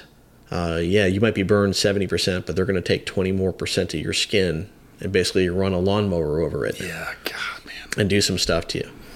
Um, and then watching how you know what pain meds do to people for long periods of time, Mm-hmm. you know, and then you know how do you manage your, your core temperatures and you know because that's what you know, your skin pretty much Oh, yeah, regulates yeah. like that. Uh, Jane and I have, we've got a running joke about hey can you turn that air conditioner down over there please can you turn that air conditioner down Mm-hmm. you know uh, Jay it's all the way to the left I said can, you know can you take the, the cover of the box off and see if it goes any more to the left no Jay it doesn't it's on zero Yeah. or the so, meat yeah, was- yeah, I always became, you know, and then it was a lot of that stuff. Um, but uh, yeah, just the management of that, that was a, uh, Yeah, wow. As the rehab process is, I mean, yep. like you said, it's the call is one thing, the burn center is another thing, the rehab, the effect it has on families and everybody else, there's investigations. It's not just a, a one and done thing. These are things that Right. have spreads for a while, has And- ripple effects. and then the uh, uh, then you get uh, the emotional side of things where guys don't you know you're not taking it seriously so i'm not going to be mad at you because you don't know what i know you haven't been through this you haven't seen this and some of those things and it was you know i get frustrated and i said the, you know a lot of the guys now weren't around Yeah. you know it's like these guys need to understand how important some of the stuff is and you know and then it's there's you got to measure that too Yeah. um, so there's yeah that was a that was a rough one yeah. but uh, you know, uh, in typical fashion, the guys came together. The guys did a hell of a good job, you know, taking care of Jay. Um, Jay had an absolute refusal to fail on that. Um, 292 days, I think it was, from the date of the injury that he was able to uh, tell work he could come back. Yeah. Um, It's a long road, but that's amazing. Yeah, but he was he just hammered through it. Yeah. You know, uh, you know, hold hold my beer mentality Yeah. on that one. Um, but uh, yeah, was able to get back on top, and then he did a lot of education. He's, he talks a lot about it. He's got Mm-hmm. a lot of the pictures and stuff like that, and you know, um, so it's you know it, uh, now it's in typical fashion. It's you know pass all the information. Yeah. Like, a lot of people know about it. Educated people. Um, That's good. I think there are, and you can take one or two roads. There are definitely departments or incidents that, all right, it happens, and they might sweep it under the rug, or they just like, oh no, that's it is what it is, and then they move on. And then there's the other side where, no, we're gonna we're gonna try to make ourselves better from this and Yeah. do internal reports. We're gonna talk about it. We need to tell the next generation. It sounds like you all took that route. Yeah, we had um, uh, very good leadership, very very strong, very um, developed a system style mentality. Yeah, good. Um, and actually, from that, we every critical, every serious incident that we run, there was an a um, one, maybe a two page after action that's done, and it's that kind of stuff. What Good. did we do well? What did we do wrong? Where was improvements? This and that, and it's in. Um, and what's funny is when we write them, some of the guys are pretty brutal on themselves with it. Yeah. You know, you're like, oh, you really didn't do that bad of a job. No, I did terrible. No, you're okay. You know, um, I appreciate that though. but yeah, that was, uh, um, and that's just some of the stuff that you know, watching in my career, having those guys that have you know the decisions like, no, we're not going to just let this go. Yeah. You know, we have to learn from it, and then we're going to put something in, you know, uh, um, in our system. S- systemically for us, we're going to make sure that these incidents we're always reviewing serious incidents Yeah. and we're being honest with ourselves and stuff like that. So, um, you know, that's that was uh, another one of the positive outputs from from it. You know, Yeah. take a horrible situation and do the best you can with. Uh, Sure. So That's massive. yeah, yeah. Those are like the two or three Maydays that I know you've been on. Is there more? Uh, small stuff. We've had a couple. You know, uh, guys get turned around, disoriented, and you go in. Um, Yeah. training burns where guys freak out and some of that kind of stuff. Um, you know, always kind of break things down. It was, um, you know, we had a fire in a guard apartment kind of thing, and you're like, you know, I rescued three people. Like, "Wh- what do you do? Well, I walked them out. Hey, good job. Well done. You, you did what you're supposed to do. Th- You know, um, you go into a house where a fireman's turned around and you're able to grab him and say, hey, buddy, follow me out. You walk him out. Okay. Yeah, Uh, yeah. You know, that's an assist out. You know, help the guy out of the house. You Yeah. know, um, uh, I think we can all at one point or another be found ourselves crawling around, going, I don't really know where I am right now. You bump into somebody, you're like, hey, cool, all right, you know. It's this way. Um, no, it's uh, uh it, there's yeah, that's for fireman side. That's pretty much. I try to keep it at that. Yeah. I don't want more. yeah. I think you've been through enough Yeah, in your yeah. in your And then- time. So yeah, I, you know, that's what it. The, the the the downside of the job is is some of the more of those things. For sure. Uh, uh, one of our mutual friends you were talking about, James, earlier, he was saying, and he's had his struggles and he's had his moments of light as well. And I remember him saying when he was at a low point, and this is nothing against the military, you know, military will have very acute incidents sometimes and it can get you banged up. And same can happen in the fire service. You also spend 20, 30, 40 years accumulating stressful incidents and Yeah. junk and bullshit. Um, resiliency is a word I come back to a lot. So when we dealt with our line of duty that we were pretty intimately involved with, um, you know, my phone's lighting up, right? Yeah. And as I, I, I sure you know from your incidents, there's only a handful of people that you feel like you can talk to in that moment. You're definitely one of them. And it's O Dark 30, you know, day two or three in, and you're there in my basement working me through stuff, which um, is a godsend for me. To have those connections and to have one of my closest friends and mentors work through me, that was massive for me. You've been doing this since the 90s and you've been in a lot of shit. You are a black cloud. I don't know anybody else who has accumulated some more junk, and I know you're just we're scratching the surface. Um, what is what does resiliency mean to you? Like, how are you? You've got you're married, you've got kids, you've worked crazy assignments in busy houses, and you've been through a lot of shit. Like, how how have you maintained that and maintained the positive attitude, and where you still enjoy coming into the job? I've tried to. I mean, uh, in my career, the one thing I've uh, I've always had to travel back and forth. So I've had lots of times to think about all these things back and forth and back and forth. Lot in of decompression time. Um, trying to figure out how how to manage this, how to manage this. You know, what am I going to do for this? You know, oh my god, I'm going to go home and you know now we're going to deal with the family. And I, um, I've always kind of n- number one, uh, um, uh, very very clearly, very clearly is um, I have one of the most stable, loving home lives around Yeah. um, uh, I'm the anomaly in, uh, with a lot of things. Um, Yeah. My wife is a saint. the people that know her Yep. uh, will understand. She is a saint. She is a absolute rock star. Yeah. Um, so if if there's a cornerstone to all of that is I got my Cindy Yeah. Um, than just the environment of the house, just in how things are and my kids and stuff like that. So mm-hmm. that's that's was has been um, the main thing. The other thing is of the resilience is I've always started to figure out how do you you know, like you said, there's acute things, there's chronic mm-hmm. things, and it builds up and builds up. You know, and how do you explain to people how you've managed the black cloud effects and, and this? And I've, the analogy that I look at is everybody's got a bucket and you run an incident and that that incident uh, has some sort of uh, effect to you and it goes into the bucket. Now sometimes that uh, that incident is a small thing into the bucket. And you kind of manage it in, in through good things in your career and good emotions in your career that kind of bucket um, you either empty it out you either sit and talk to somebody and you, and you empty it out or the more you see and the more you kind of understand stuff the bucket gets a little bit bigger. And then the next incident you run you're able to manage that you know because it's a bigger thing. Okay well it still doesn't fill the bucket. But let's say you don't get that out and then you have another one and then another one. The thing is that if you're not talking about it and you're not getting the thoughts out of your head um, you know this was horrible. This was terrible. I remember this. I remember that. You know those those conversations that does empty it a little bit yeah. and you find those environments where you know that you can do that. And then on top of it is you also just understand is there are horrible things that happen in the world and we get called when those things happen.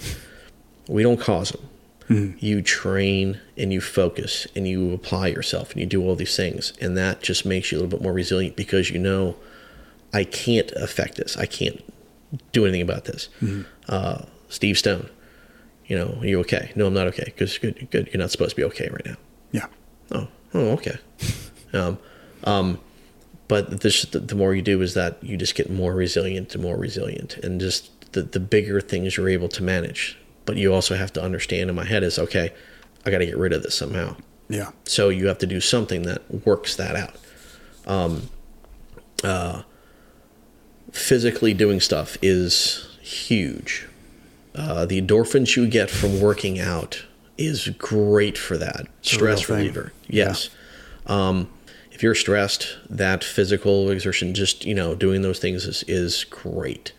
Um, uh, my wife gets dumped on with a lot of this stuff Yeah. there's been a lot of uh, you know talks around the fire pit you know uh, talks out in the shed uh, just about things and this and that um, and i've just you know and then you just get a little bit more resilient to these these incidents um, but you just figure out how to empty that just keep emptying it and emptying it the best that you can.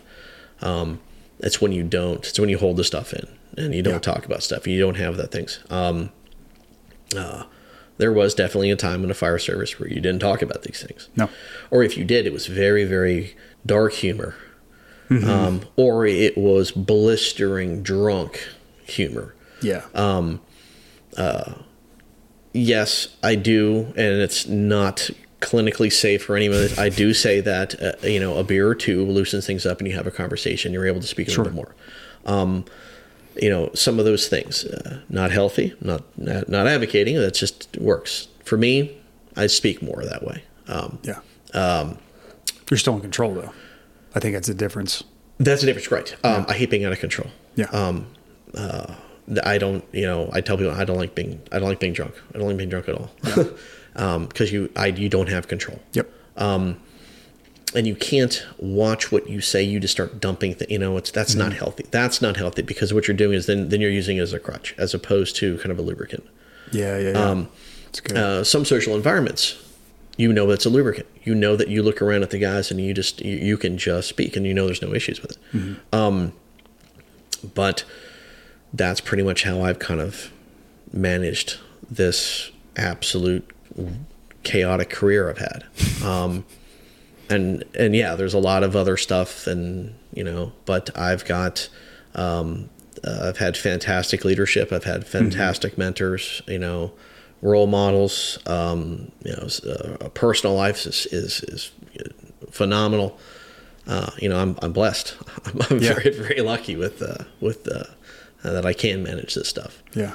Well, all those things matter. All those little things. Oh, yeah, all those yeah. side things that people take for granted or may not have. that Yeah. You have, and it's gotten where you are at. Um, the older I've gotten, I've also realized is just to get rid of some of the negative stuff. Um, uh, the the negative concept in the fire service became so so rampant uh, in the past couple of years. it's an easy trap to fall into. Oh, I was. I was I was bad with it. Yeah. I didn't realize how angry I was uh, uh, until after uh, after I, I retired from, uh, and uh, uh, then I kind of realized like, well, wait a minute, and then from there, just dealing with a lot of the stuff. Yeah. Um, from there, it's been actually been easier because it's just like, no, I'm not going to be negative. I'm not going to do that. You know, um, yeah, these things are terrible. Um, okay, uh, training, we could, we're going to do better next time, and you, Yeah. you go from there. It's just try to stay on the upward swing on on everything. so yeah. Protect protect your peace.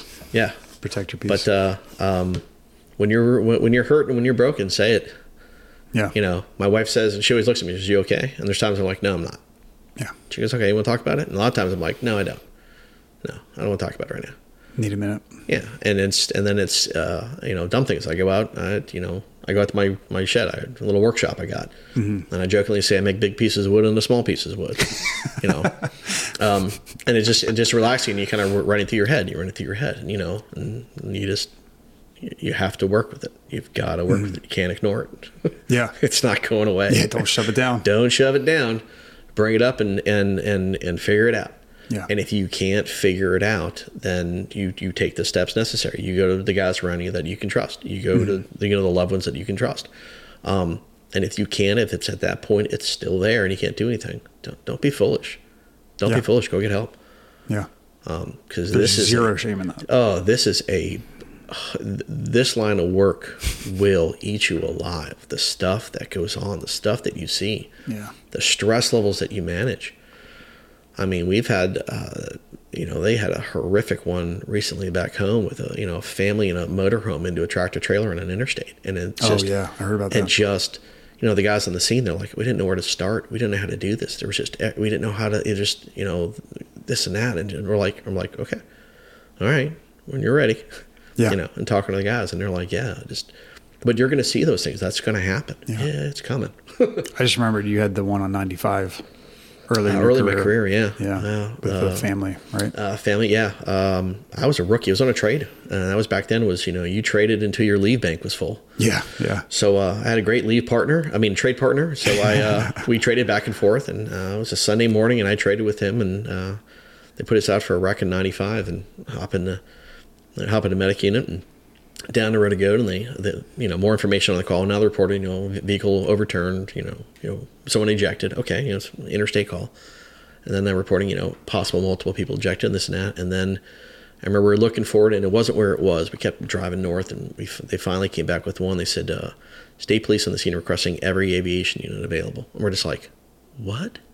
That doesn't happen. Yeah. It's, And we spin yeah. around, and we kind of see the brake lights, and we spin around. We come back uh, southbound, and uh, a van carrying a family, I think eight or nine people in a. Uh, in the van, uh, father fell asleep, went off the side of the road, hit one of these uh, berms, and uh, rolled it. And it did one of these rolls, this you know high energy rolls, and it just started ejecting people everywhere. And we pulled up, and there were bodies laying all over the road, and we're just like, where do you start? Yeah. Yeah. And it was literally it was just like, uh, you know, figure out which ones are breathing, which ones are not, and it was just. yeah. And by the time you get done, there's That's uh, step one. Yeah, there's a couple. Yeah. Mm-hmm. There's a couple of photos of it still. Um, uh, kind of a famous one with the two helicopters landing in '95. Yeah, you yeah. know, and then uh, picture of just the the the, the little um, groups of people down the roadway all working on people, and just you, know, you got there, and I forgot what it ended up being, but it was it, horrific, and that was one of the first ones where you kind of look at it, and that was one of the first ones with you know with Mike Butt with uh, Yeah. and you know kind of sit there and you look at each other and you're just like what the hell happened you know what the hell Yeah. so but uh yeah it's i've yeah that's Yeah. one, one of the one of the many Yeah. Right. Yeah. So- and this job, it can take more than it gives if you let it. Absolutely. But it doesn't have to. absolutely and It doesn't um, have to. no and the thing is, is is that's so much reliant on where you stand on on on how you view it Yeah. um you have to give Yeah. man you've got to give into this job but you're going to get to a point where that that input is paying dividends just on other things Mm-hmm. you know i was never this confident as a person as a kid yeah. i get into the fire service and you know people are just like well i don't remember you being like this no no it wasn't this job has kind of taught me to Yeah. you know Oh, there's yeah. a lot it can give back to you um, but you have to manage everything with it you've got to manage all the little pieces and parts Yeah. Right. yeah. So you know, it's through all the horrible stuff. I I, I don't you know I don't regret my decision of the the, the path I've taken. Yeah. Yeah. So yeah. No, you've set a pretty awesome tone. Where are you at now? And you don't have to give names, but you had a pretty uh, colorful volunteer life. Then you got hired in the 90s. We worked together. You retired from there. Mm-hmm. And then you did a roundabout. I like the word retired. That's interesting there. You well, yeah, so- you, well, you had one retirement, but Yeah. then didn't really retire. yeah. Um, uh, yeah. Uh, then uh, I did some uh, worked a little bit down in uh, uh, Virginia. Uh, original plan was uh, um, after I retired, was going to go down there and we were going to kind of relocate the family and start another chapter. And um, couldn't find a nice place. We wanted to build a house in the right school district and stuff. So we're like, yeah, we'll just stay where we're at. You know, we like where we live. Um, and it was right at the time when my daughter was starting high school. So it was like, if we're going to move, we're going to move Yeah, now. do it now. Um, but I said, if we don't do now, then we have to wait for, for my son to get out of high school. And we're like, yeah, no, not a big deal. Okay, so we'll stay. We like it. Uh, worked down there for about a year or so. Um, ended up uh, working for Harrisonburg, Virginia. Um, love the department. Yeah. Small little department. Um, five engines, a truck, and a battalion chief. And what was nice about it was um, you got to see everybody.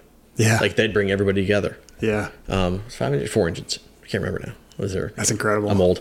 Um, and uh, you, you know, like Sunday for breakfast, uh, the your entire shift, the entire fire department that was working that day would be at one firehouse. and I'm like, you guys, I'm like, guys, you guys have no idea how good this is. Yeah, right, right. Great department. Really enjoyed my time there. Uh, but had an opportunity to come back up to Maryland and uh, and actually get into the special operations stuff uh, like full time. Um, and um, made the decision to, to, to do that. And uh, as that department began to develop, uh, they uh, um, they got a SAFER grant. We're going to start staffing more firehouses and not just the special operations stuff. Um, and uh, uh, that kind of melded into. Then I was doing special operations and working in a firehouse and doing that, and and uh, it just it wasn't what I had uh, thought it was going to get into. And uh, the opportunity now where I'm working um, came up. Uh, uh, you know, I know a lot of the players that were involved with you know with building it. So I was like, you know what, let's uh, let's give this a shot. And I looked it over and I did a lot of research into you know um, uh, how the how the department w- was planning on being, and uh, so I said, okay, let's do this, and uh, pulled the trigger at the beginning of this year, and um, enjoy it. um, uh, more simplistic life. Uh, schedule's nice. Yeah. Um, drives a little bit more, but uh, I drive back roads now, coming, you know, coming out of PA. So it's, uh, you know, I don't have to deal with the tractor trailers on the interstate. So Yeah, that's it's, nice. you know, it's a nice drive in the morning, a couple cups of coffee, and I'm at the firehouse, and it's, you know, uh, it's uh, again brand new fire department. You know, trying to teach people how to be, you know, be uh, jokingly called professional fire service, you know, stuff, and how you approach certain things, and you know, uh, pick the chairs up and sweep the floor and mop the floor, as we were talking about earlier. you know, it's little things like that, and it's just it's it's going through this, and uh, um, you know, I've I've uh, the other officers in the station. I've had you know I've had some conversations with them, and I had one the other day was telling me they're just like you know I'm really going to lean on you and how to do some of the stuff you've kind of you know been doing this, and he's, he's like well you know how long you been a, an officer. I said, well, I think it's been about 17 years as a career officer. And he's like, yeah, I haven't been in the fire service that long. Yeah. I'm Yeah. like, okay, you're a jerk. Um, um, but uh, no, so now it's I'm at the point now where it's like, all right, well, you know, time for me to pass this stuff on because see these guys are going to be taking over. These are the guys that are going to be, you know, Sure. um, in that leadership position down the road for you know uh, in, in this department. So it's like, all right, here it is. So now, kind of, uh, I, I kind of beat the drum of what not to do in a lot of things because um, I've kind of checked a lot of those boxes in my career. um, so you know, don't act like this. Don't do this. Don't put this in food. You know, I wouldn't put that in an email. yeah, yeah. Don't don't put this in an email. Um, no, don't lean out the window and yell it at that officer. so it's yeah, If you if you could have your own leadership principle, I mean, we could talk about so many things. If you could have one thing that you like one little mantra or one piece of like leadership advice that you constantly go back on or that speaks to you or you frame so many other decisions with, what would that be? people. Um, this job is about people. Um, those that have sworn to protect them and those that we've sworn to protect. It's about people. It's not fire trucks. It's not uh, defibrillators and none of this stuff. Is is if, if you focus on um, the the delivery, the the human aspect of the delivery, and the people that we're delivering it to. If that's your focus, you're pretty much going to be on the right road. Do what's right for them. Um, uh, I keep telling you know guys ask me, well, I didn't know if I should have done this. I said, when you, if you're going to make the decision, is it for the patient? Is it for the citizen? Is it for that? Yes. Okay. Now go that route, but make sure you're doing it with your department and your the guys around you in mind. So you got to meld those two together. Um, that's the one thing that I keep seeing is um, getting missed by some leadership. Um, they become separated from the, you know the, the line level firefighter. Yeah. Um, they're not listening to their officers. Um, uh, that kind of stuff. That's for me. That's the one thing. Yeah. From there, you have to just you've got to develop your leadership style based off of that. There are some people out there you got to come down hard as a hammer. Some Yeah. people you need to get out of their way. Yeah. So from there, it's just it really becomes it's the people aspect. Um, applying for a job right after I, I, I retired, uh, and uh, the question was, it was it was a room full of um, uh, firefighters were doing the interview from the department, and the question was, uh, what's the most uh, difficult tool to utilize in the fire service? And I giggled and I said, a fireman, and they all kind of looked at me, and I said. Uh, I take a chainsaw and I, you know, I clean that chainsaw and I service it and I make sure it's ready to go and it's it's functioning perfect. And I put it in that fire truck and I shut the door. I could come back the next day and there's a really really good chance that that saw is going to work. Yeah. I take a fireman and he got guy's great this day and then he goes home and he comes back the next day. That's a different fireman. Something there's there's a change in there that you can't affect and you can't do. There's so much input from that and that guy's life somewhere oh, else. Oh, yeah. It's changed. If you can manage that, then the chainsaws are going to be a whole lot easier. Yeah. So, That's a great analogy. yeah. I I get some really weird looks when I did that one. They're looking at me they're like, "Fireman's a tool," and I'm like, "Well, some of the guys I've met." But, yeah. but uh, that more ways than one. yeah, no, that was and, uh, yeah. That's the that's the one thing is you, you got to think about. It's just Yeah. It's so true. you know, uh, I look at the shifts. You know, think of the shifts that, that we worked when we were at seven together. You know, uh, all I said was, "All right, here's the plan for the day," and you get out of the way. Yeah. You know, you get an engine in a truck though that the guys were just wide open. You know, you never told them to clean bathrooms. You never told them that their rigs had to be washed. You never told them that, you know, uh, the weeklies, you know, on the wagon day. You never had to tell the guy to make sure that the, you know, he was checking all the stuff. It was done. Yeah. You know, because it was the environment that the guys are doing. Okay, take care of the guys. Take care of the guys. Make sure they're doing it. You know, you know, make sure that they're that they had what they need. Look out for them. You know, filter the BS and go from there. Yeah. So, yeah. Service. And it, it's all it comes back to the It people. is, and it's and and like you pointed out, is you know if you service and it does come back. It, you you know you hold your head a little bit higher when you do things and stuff like that, and you you feel really good. You know, I left work this morning after the conversation I had with you know some of the people on my shift, and they were they you know they were making some comments that yeah the shifts are going well and it's really like this and some of these things that were really driving. Hey, cool! You drive home with a smile on your face. You're like, yep, Yeah. the guys are doing good. Guys, you know, that they see that, so they're now going to start putting more into it and stuff. yeah. so It just begets more confidence Yeah. and so if I ignored them and went out to the engine bay and just worked on, you know, saws and axes and made sure the hose lines were perfect, I don't know. That's the whole the, the key piece is going to get is not going to get what it needs. Yeah. and that's the people on the shift. So, Yeah. yeah, I've absolutely had those moments of clarity where I'm sitting in an office or I'm getting bogged down with one thing or another, and I'm like, none of at the end of the day, none of this shit matters. Go out of this, get out of this office, or get out of this engine bay or whatever. When everybody is around the coffee table, building that connection, or they're in their gear training, you get out of their way, but then also do what you can to support that. Yep. Because none of that other shit matters. The paperwork and you know, so many people fall back on well, what does the policy say?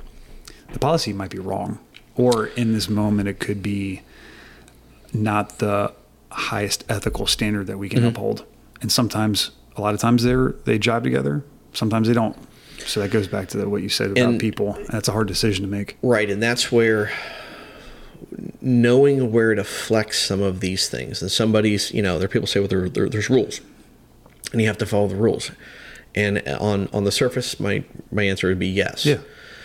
but there's also nuances because you're dealing with people doing some of these things. You know, take a very, very benign one, and that's uniform policies. Yeah. All right, uniform policy states you have to wear X, Y, and Z. And you kind of look at it and you say, well, when you hit temperature here, you're allowed to down dress. And you look at it and you're like, well, by 10 o'clock or 11 o'clock today, it's going to be like that. So, okay, policy says you have to wear your, you know, this shirt until that time. Hey, no, guys, drop your stuff. A couple hours tomorrow, we're not going to do it. I said, but but they also have to understand is I'm flexing this, but understand down the road is I'm not going to be able to justify that flex somewhere. So we're going to have this. This policy doesn't go away. Yeah, It's right, right, right. gonna- You know, and and they'll they'll they understand that. Mm-hmm. Um, but in order to do that, you are putting yourself in a position that you could be called on the carpet. You know, um, in my career, I've made the wrong decision that I felt for was the right reason. You know, I had this conversation yesterday Yeah. with somebody, um, you know, and it was at odds with the administration. And uh, what I did was wrong, but I felt it was right for what all of the nuances was when it came to the people. You know, and you know, ultimately I lost that one. well, yeah, I lost that one. But anyways, um, but that was you know, and that's the stuff you you get into about making these decisions to support the people and make sure that the people are getting where their needs. But you you you can't get so out of bounds with stuff Yeah. you got to keep something inside there. Yeah. So it's, you know, and that's you know, and that's that's the art of the leadership side to it. Yeah. You know, where can I flex? Where can I hold firm? You know, when do I do it? What's the tone? What's the message? Do these guys are they really going to understand what that message is? Um, so uh, that's that becomes a challenge, and you got to think about it. Um, uh, sometimes you are going to say, no, we're not going to do that. And then later on you go, ah, I should have done that. And there's times you're like, yeah, we're going to do it. And then go, ooh, that's not, that's not good. Um, but at some point you have to make a decision and you got to go with it. But then just tell them, hey, this, we, we may alter this. This is, there's a, there's, there's a change that could happen.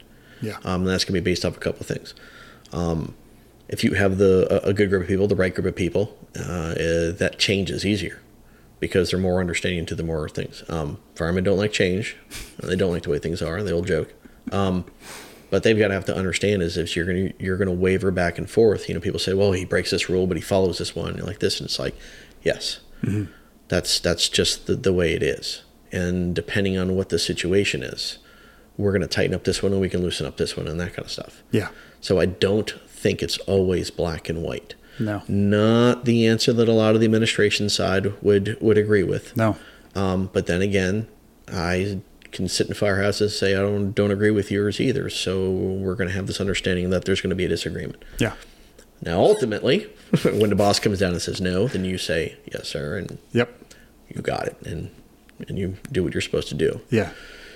And you don't push back over and over and over again like some people we know. Yeah. So Yeah, it's some it's not something that you can do constantly. And the, the other side of that is we are always operating in the gray anyway. So when you said, yeah, we don't it's yes, policies generally speaking are black and white, but that's not how we operate. Now, yes, we need to uphold the standards. And we can't go against them all the time. No, and yeah. at that point you're just being an antagonist. yes, But if you have little sips here and there where you made a decision that you can sleep soundly at night making and you can rest your head on that, then Yeah, and you gotta have, okay. and there's there's got to be a basis behind it. Uh, one of the stories, one of one of the visits I got. Um, so I come in early one day, and I'm I'm working at uh, uh, working on a truck company, and we had a uh, um, lot of recruits in the station. We had three rookies on the shift, Yeah. two assigned to the engine, one assigned to the truck. Um, and uh, I'm of the belief that the, the rookie you you you do your rookie year. It teaches you good things. So one of the things that I was I was instilled was um, the rookie should be you know when it, when it's time to eat dinner the, the the rookie sits down and eats and it's time you listen keep your mouth shut and when you're finished you get up you, you clean your plate and then you as a sign, sign of respect you the other guys when they get done eating they usually push their plate back and then they start you know you're bullshitting for the evening. Well then you go over and you pull their plates off and you let those guys talk and you just listen and it's a little bit of sign of respect and you clean up the plates and you know you do all the, the mopping and stuff. You're you're you're the new guy. Yeah. you're the rookie. Or, Yeah. earn your way up. Um, so then we would, uh, you know, and then it became a joke at this this assignment where uh, I wouldn't let the rookies take my plate because it's my plate. you don't take my plate. Well, of course, the other guys on the companies were, were involved with it. So it became a challenge where I would try to get my plate to the sink and the rookies would try to stop me. well, the first time I did it, the, the, you know, one of the rookies came up, sir, let me get that for you. No. I slap his hand. I said, no, I got it. I, I take my own plate to the sink. I wash my plate and put it in the dishwasher. And of course, the guys are like, oh, that's it. Fine. Let the lieutenant do his dishes. That's fine. You know, right to wear them out. next shift, same thing. I get up. The guy comes over, let me take it. I push him away. I said, no, I got it. You could tell the kid kid wasn't happy. Yeah. The other rookies are kind of looking back and forth, and and I was I was a, not a very nice officer at that point in my career either. and then uh, then it progressed, progressed. So finally, I get up one shift. I'm going to take it over, and rookie comes over and grabs the plate, and another rookie over and grabs it, and they said, "We got it. You're not taking it." And I said, "Oh no, I am." So it started a wrestling match with the plate. So I decided I'm going to be part of this. So I grab it and I lay on top of the plate. Well, these two rookies shuffled themselves over to the sink with me laying on top of the plate. And we both said, and I'm like, no, you didn't do it. Oh, no, you should be did. No, you didn't. And from there, it just went off the rails. And then it became like a full on wrestling match. Another part of it was they'd have to answer the phone. The phone to ring, we'd always tell them, hey, answer the phone within the first three rings. Mm-hmm. That could be an important phone call. So they would like the phone to ring. Well, then the rookies started racing each other to get to the phone because we'd always we'd wear out the other rookies. So that's fine. Let the truck rookie get you know. Yeah, right, right. So it just started to spin out of control. Well, then the guys were making phone calls right at the end of dinner to the firehouse. so the rookies would run toward the phone. I'd jump up, grab my dish, run towards the sink. Oh, and it just turned into, it turned into a game. And it was, then it was the captain got involved, and the captain would be like, "No, you're not touching my plate," and he would smash it on the ground and break it, and it just got just wide open. it was, I mean, I would be jumping up, running across the table. It was awesome. Yeah. it was just the the firehouse shenanigans about these guys were just so i come in early one morning and um, battalion chief is waiting for me but he's a, a administrative battalion chief. You know he's aide to the uh, operations chief. And uh, he's there and i'm like hey uh, what's up man? What are you doing here this morning? I thought he worked overtime. He's like oh man actually you know came to talk to you Like, oh, Huh? God. You know, Yeah. It's two hours before shift change. I'm like, oh, well, what's up, chief? He goes, well, get him in to talk off the record. this is not off the record. I said, what's going on? They said, well, you know, the recruit on the shift, you know, on shift X will say, um, you know, uh, hurt their knee. Yeah, oh yeah, I heard about that. You know, that sucks. Yeah, yeah. Well, during the investigation, uh, they said that they were running to answer the phone. I said, okay. Well, why would they run to answer the phone? I said they said that they were ordered that they had to answer the phone before the third ring. I said, I said, no, we, we kind of tell them on the station they should answer the phone. You know, come on, answer the phone. And so they, they get into a competition, they run for the phone. They said, yeah, well, they said that uh, it was your shift that started all of that. And I'm like, oh, oh, they probably heard it from us. Yeah, um, Yeah. sure. He says, yeah, well, we also heard that you, you you make your rookies take all the dishes off the table, and you guys get into like like smashing dishes and food fights. And looking, I'm like, yeah. Is that so odd? Is that- yeah, it's, you know, Is that not normal? Ha- ha- Have you met me? So it is, and he's kind of looking at me and he says, "Well, just to let you know that they're they're they're talking about this. You know, there could be some hazing or some harassment involved in this and this and that." And I said, "Oh, okay." I'm like, "All right. Um, hey, chief, did you ask me why I did it?" And he kind of looked at me. and goes, "Excuse me?" I said, "Did you ask me why we do this?" And he goes, "I, I, I don't know." I said, "Chief, I, we got three rookies in this firehouse, and this firehouse sucks to work at. It's miserable here. Okay, we all know this." Yeah. Um, I've got three rookies that are so energetic about doing dirty dishes and answering phones. They're willing to wrestle officers and bull people over to do their job for a dish. How fortunate are we? I have the same mentality these guys now have. What do you think they're going to do when they're told to go to the rear of the building and out of the building? What are they told to advance that line? Chief, if I got them so passionate, no, I, if the shift has them so passionate about dirty dishes and phones and how they feel about their job, their responsibility, have I done something wrong or I've just maybe done it in a way that you guys aren't used to? And he kind of smiled. He says, "Nice talking to you, Lou," and walked away. Never heard a word about it after that. Uh, that's awesome. So either I bullshitted my way out of that one really, really yeah. well, Yeah. or they just decided it wasn't worth trying it on that one. Yeah. But that was one of the things, and the the, the shift was all. I mean, the shift was in it, and every, and what was. But at that point on, that was almost that visit saying, "Stop it." Yeah. So that after that, Tone it down a notch. uh, yeah, we, we we pretty much had in it. Now, what's funny was the rookies were more upset than anybody. They loved it. Oh, yeah, they loved the game.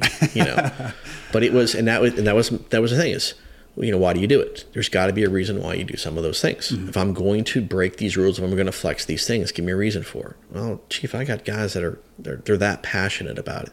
We've just taught them passion for this job of something benign And camaraderie and trust. Tr- right Yeah. yeah.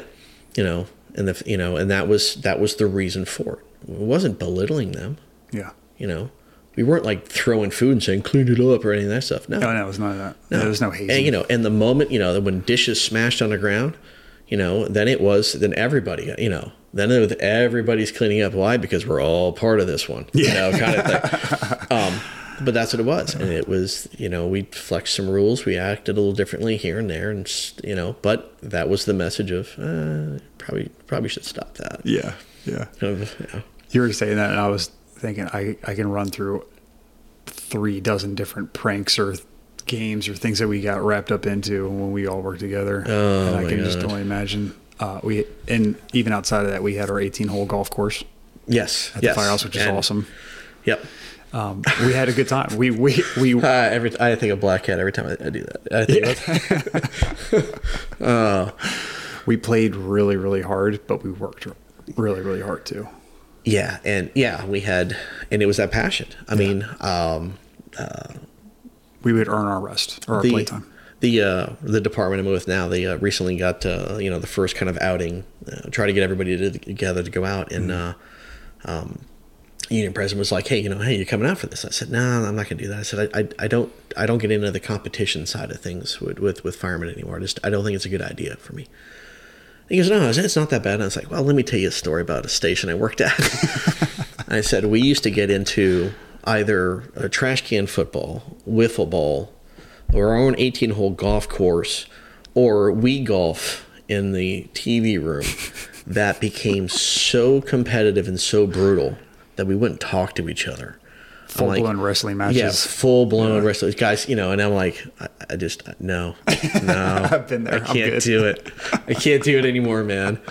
You know, first off is I, I, you know, I have I've had guys that taught, you know, some of the guys that we went against doing these things. I'm like, man, I, I learned how to be brutal to people. And, and her, I mean, I really thank the truck crew for that one. I mean, man, they were rough.